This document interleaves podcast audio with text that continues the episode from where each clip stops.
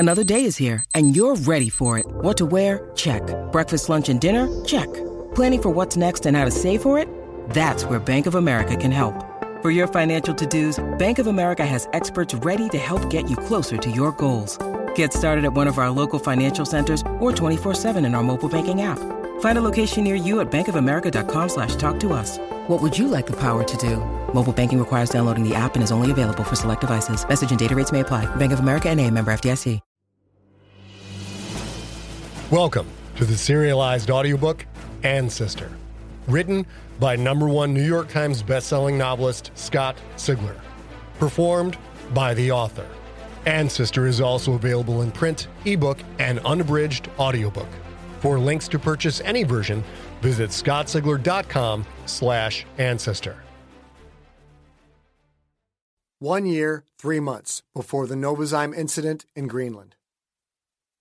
The elevator opened at the bottom level of the West Wing. Tom Maskell and Murray Longworth walked out. This was a trip that Murray had made before, a trip he'd hoped he would never have to make again. Too many memories from the Perry Dossi fiasco, things that Murray was trying to block out of his mind forever. Things like Detroit. He'd done his job, partially succeeded, partially failed, and then fully retired. Being retired, however, didn't mean you ignored an invite from the President of the United States. Another secret, possibly another crisis. What it was he didn't know and wouldn't know until the President explained it. This time, at least, Murray wouldn't be the guy pulling the trigger. Well, ordering someone else to pull the trigger anyway. He would do what retired old government farts did. He'd consult. He'd offer his opinion. That opinion would probably be ignored, and that was fine. That was the way of things. Each generation gets to make the same mistakes of the generation before. The White House had 2 Situation Rooms. He walked by the larger of the two, the one made famous by Hollywood epics of war, plagues, and asteroid disaster. The smaller room? Most people didn't know about that. That's where the secret shit always got rolling. That second room was where Tom led Murray. They walked in, Murray almost wincing at the 2 familiar images of mahogany paneling, nearly wall-to-wall video screens, and the big conference table that occupied the room's center. 6 chairs on either side, half of them full. Murray recognized Alan Sale from the FBI, White House Chief of Staff Vanessa Colburn, and, of course, President John Gutierrez. Gutierrez sat at the head of the table, Vanessa on his right. Murray didn't recognize the other 3 men, all in suits that screamed bureaucrat, nor did he recognize the girl with the face piercings and the purple lock of hair dangling stylishly over her left eye. Her outfit screamed something else, something like, everything the government does is bad and it must be destroyed, power to the people. Murray knew a fucking commie when he saw one. "Murray," Gutierrez said, "welcome. I'm glad you could come." "Of course, Mr. President." Glad he could come, as if a request from the president was some invite to tea that a man could blow off in favor of a beer, a ball game, and a lazy boy. Tom Maskell led Murray to an open chair. Murray sat, noticing that there were no briefing papers, no agendas waiting in a neat stack on the table. The table was bare. Historians and newscasts often illustrated the aging effect of the office of the President of the United States by showing a picture of him at the swearing-in ceremony and then one of his last days in office. The effect is always stunning, to see just how much the office's endless demands and world-affecting decisions can deteriorate a man. Energetic leaders in the prime of their confident, successful lives check in, while gray-haired and exhausted old men check out. That usually takes 8 years, sometimes just 4.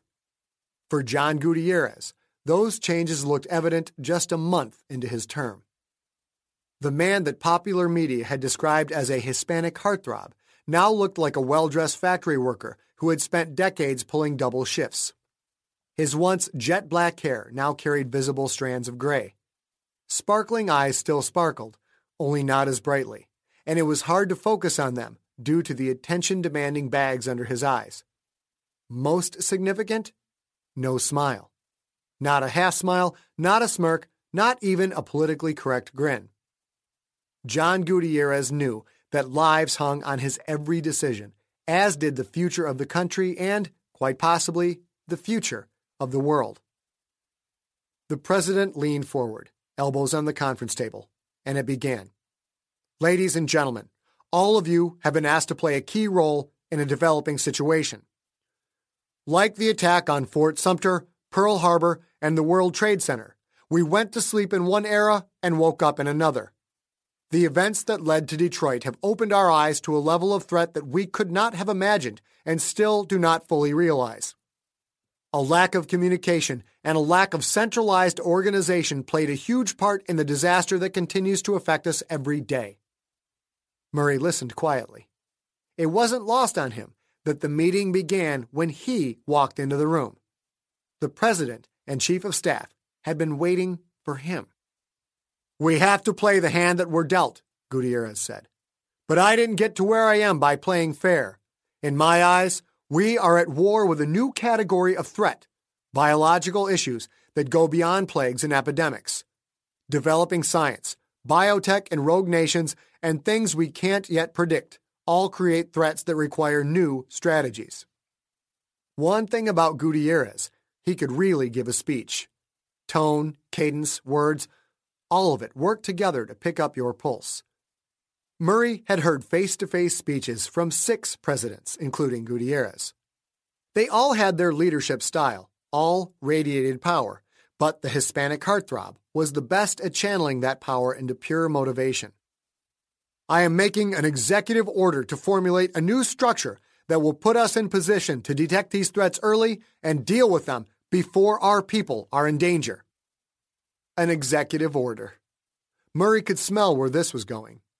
If he knew politicians, Gutierrez would make some general statements leading to, but not arriving at, a specific unsavory task, then take his leave. "This new structure is about speed and efficiency," Gutierrez said. "It is about preventing, at all costs, another situation like the one that led to us using the only option we had left. Whatever it takes, people, that can never happen again. Never again." He stood, smoothed out his tie. "I have other issues that require my attention. The Senate inquiries into the Detroit incident continue and I must take my leave. Vanessa will give you the rest of the details on your new assignments. Thank you all for coming." Everyone stood as President John Gutierrez walked out of the Situation Room. Tom Maskell followed him out, closing the doors tight as he left. "Everyone, please sit," Vanessa said. "I'll make this quick." The 5 men and the purple-haired commie sat. Whatever her story was, it had to be good. Vanessa Colburn remained standing, young enough to be Murray's daughter. At least she would be if Murray had ever slept with a black woman. He still didn't like her, but he didn't have to like her to respect her. If you got in Vanessa Colburn's way, she could tear your nuts clean off and crush your career. But at the same time, she took shit from no one, and she was tireless in the face of utter disaster. Murray had met few women like her and didn't care to meet more. One force of nature was enough. Vanessa's gaze swept the room before she began, her predator eyes locking in briefly with each attendee. The look silently communicated that whenever John Gutierrez stepped out of the room, Vanessa Colburn was what Murray liked to call the HMFIC, the head motherfucker in charge. "The primary focus of this group is new or unestablished biological threats," she said. "We know a lot about anthrax. We know next to nothing about the disease that led to the Detroit situation. For the things we know, we already have departments working on them. Fundamentalist terrorists, rogue nukes, Chinese espionage, Russian cyber threats, etc. None of these elements will involve the Special Threats Division, but if any of these elements are part of an unidentified biological threat, you will receive full support and cooperation. To make sure that cooperation happens, we are pulling elements from different agencies. Most of what we are doing here will not be on paper." Murray nodded. Not on paper. That was why Gutierrez had left the room. This would be an operation somewhat outside the law, probably unlimited in power, in budget, operating outside the daylight of oversight. And for that, a wise politician needed plausible deniability. The parts that are on paper are under USAMRIID, the United States Army Medical Research Institute for Infectious Diseases Organization, is a logical lead element for investigating biological threats. Seeing PhDs show up in full Army dress uniforms tends to have an impact on the targets of an investigation. She gestured to the man in the Army uniform. This is Colonel Paul Fisher. He is stepping down as headquarters commander of USAMRIID and taking on a new role of assistant deputy commander. Fisher wore Army dress blues, neat and sharp as might be expected, yet he also leaned back in his chair a little, almost relaxing. The scientist types could be like that. Too much time in the lab dulled a proper sense of protocol. Fisher wore his gray hair in a high and tight that was shaved down to the skin by the time it met the arms of his brown Army regulation glasses. Late 40s, maybe early 50s. Until this meeting, apparently, Fisher had been the #1 man at USAMRIID. Now he was a step down. Well, maybe he was on paper, but this was clearly no demotion. The fact that Fisher was in this room was a part of this meeting meant his power rating had just gone way up. Murray was a deputy director of the CIA, a little-known player in Washington intentionally kept out of the public eye so that he could do the work that needed to be done. Fisher, apparently, had just been recruited into a similar role. Greetings, adventurers. Today we're excited to introduce you to a new story, Dark Dice, a horror podcast that blurs the line between actual play and audio drama, where the story is determined by the roll of the dice. 6 adventurers embark on a journey into the ruinous domain of the Nameless God. They will never be the same again. One of the players is not what they seem after a doppelganger, a creature that can assume the form and voice of whatever it kills, infiltrates the team. As the players are picked off and replaced one at a time, can they figure out who the monster is before it's too late? Can you? Here's a quick example of what our show sounds like. The shambler with the jar of liquid inside of him. Soren Arkwright let loose an arrow that cracked the glass, passing through the spine of the creature. The shambler still managed to maintain its forward momentum, but stumbled as it eagerly tried to bite and swipe at Soren, landing near his feet. As Jeff Goldblum has now joined our cast, Dark Dice is available however you listen to podcasts. Colonel Fisher is going to be the lead investigator for us, Vanessa said. He's already done significant work in countering bioterror and in dealing with threats from xenotransplantation. Excuse me, Murray said. What? Transplanting animal organs into humans, Colonel Fisher said. It's called xenotransplantation. There can be dangers involved. Imagine that, Murray said. This is a bit of a shell game, Vanessa said. But the bottom line is we need immediate and full cooperation from multiple departments. The president does not want to lose a single American due to miscommunication or infighting. Vanessa walked him around the rest of the room. Alan Sale, FBI. He is the assistant director of the Weapons of Mass Destruction of the National Security Branch. That position would give special threats instant access to the FBI's WOMD investigations, which included bioweapons. Vanessa gestured to the room's lone black man. Overweight but immaculately dressed, the perfect skin on his shaved head reflected light from the video screens. This is Andre Vogel, Vanessa said. He's with the Special Collections Service of the NSA. Murray's eyebrows raised involuntarily. The Special Collections Service was a joint effort of the CIA and NSA and, supposedly, didn't exist. An agency that didn't exist at the disposal of a new division that also didn't exist? Another indicator that Special Threats was going to enjoy a healthy serving of we can do whatever the fuck we want. And from Homeland, we have David Lodge, Vanessa said. A red-headed man nodded and smiled politely. David is with Homeland Security's Science and Technology Division. Let me guess, Murray said. Assistant Director.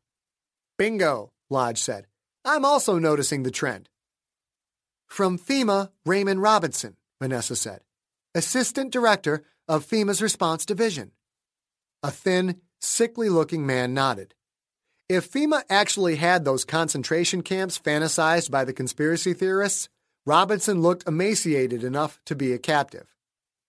That brought Vanessa to the counterculture rebel, the purple-haired girl.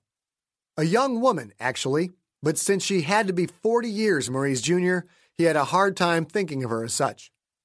Dark lipstick, darker eyeshadow applied with an overzealous hand, and enough chrome-piercing crap sticking out of her face she'd set off an airport metal detector every time. "Murray," Vanessa said, "meet Dr. Petra Prowatt." "And what is she an assistant of?" "Assistant of go fuck yourself," Petra said quietly. Vanessa gritted her teeth, the reactive gesture telling Murray that she had already spent too much time dealing with the girl's attitude. "Nice position," Murray said. "And what does the assistant of go fuck yourself have to do with this division?" "Bioremediation," Vanessa said. "She's handling the radiation in Detroit." "Biomechanical mycoremediation," Petra said. "Get it right." Murray cocked his head at Vanessa, giving her a crooked smile that wordlessly said, "You're just going to take that?" "Petra's research is unique," Vanessa said. "It's possible that she can address the Detroit situation." Was that what it was now? The Detroit situation? How cavalier.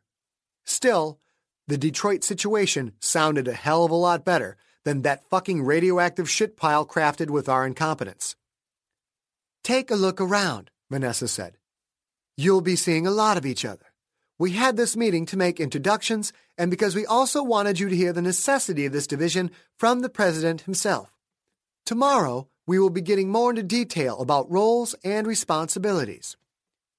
"Responsibilities," Petra said, her dark lips sneering in disgust. "Is that what you call dropping a fucking nuke on my state?" "Show some respect," Murray snapped. "You're talking to the White House chief of staff, you little shit." "Save it, Gramps," Petra said. "Detroit was founded in 1701, but you wouldn't know that because you didn't live there. It stood for over 400 years. Put Generation X in charge, and in a month, the place I was born glows at night, and you baby boomer idiots probably encourage them.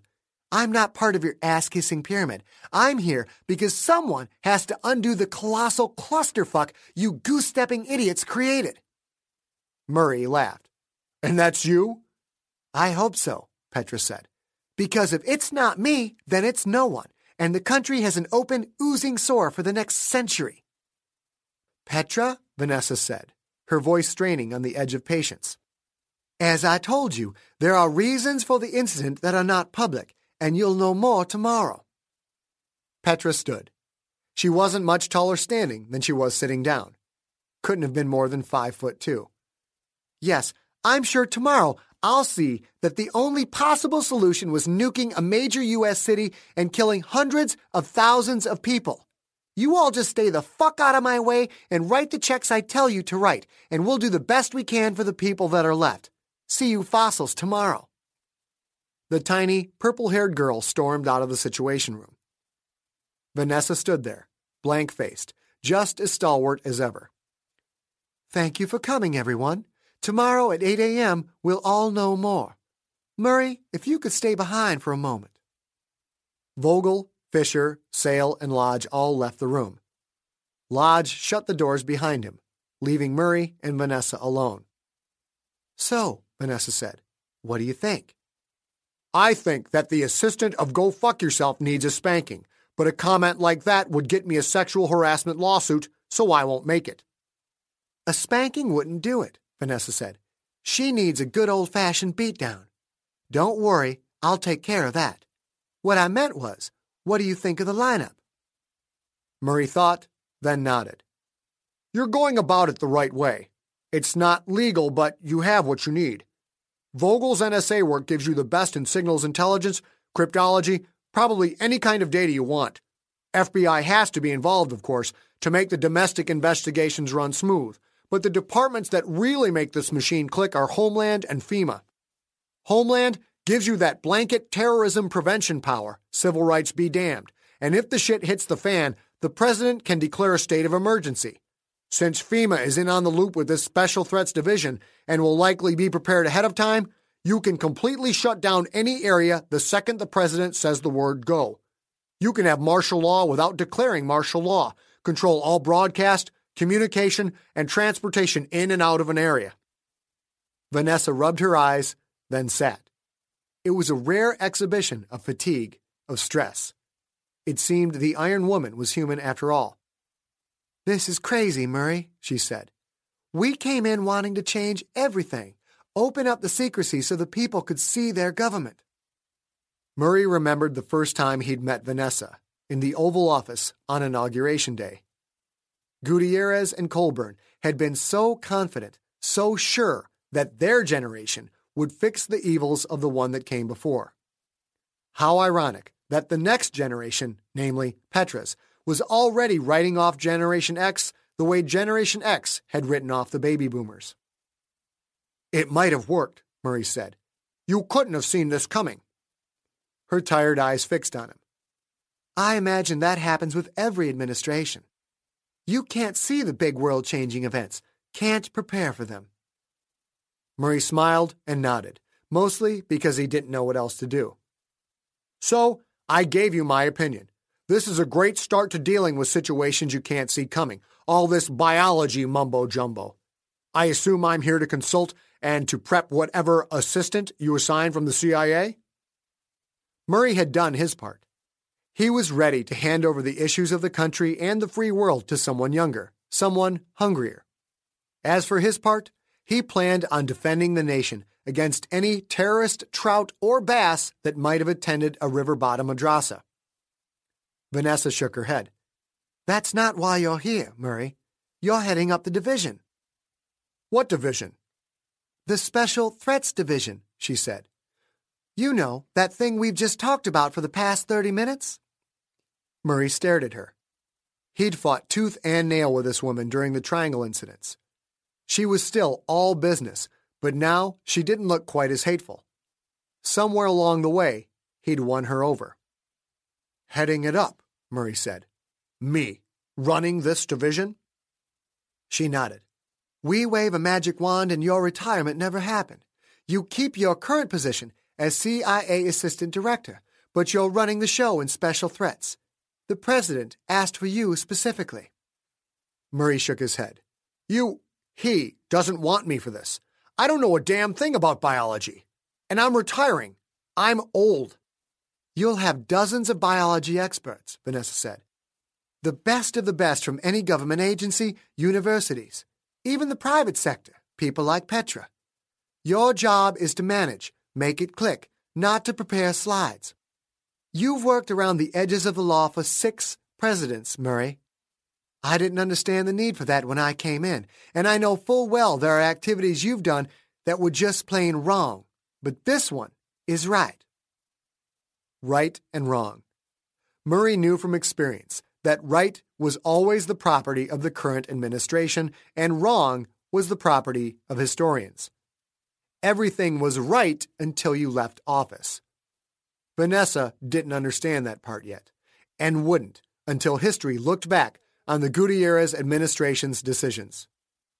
"The President is asking for you to take charge," Vanessa said. "Will you accept?" "I'm no fool," Murray said.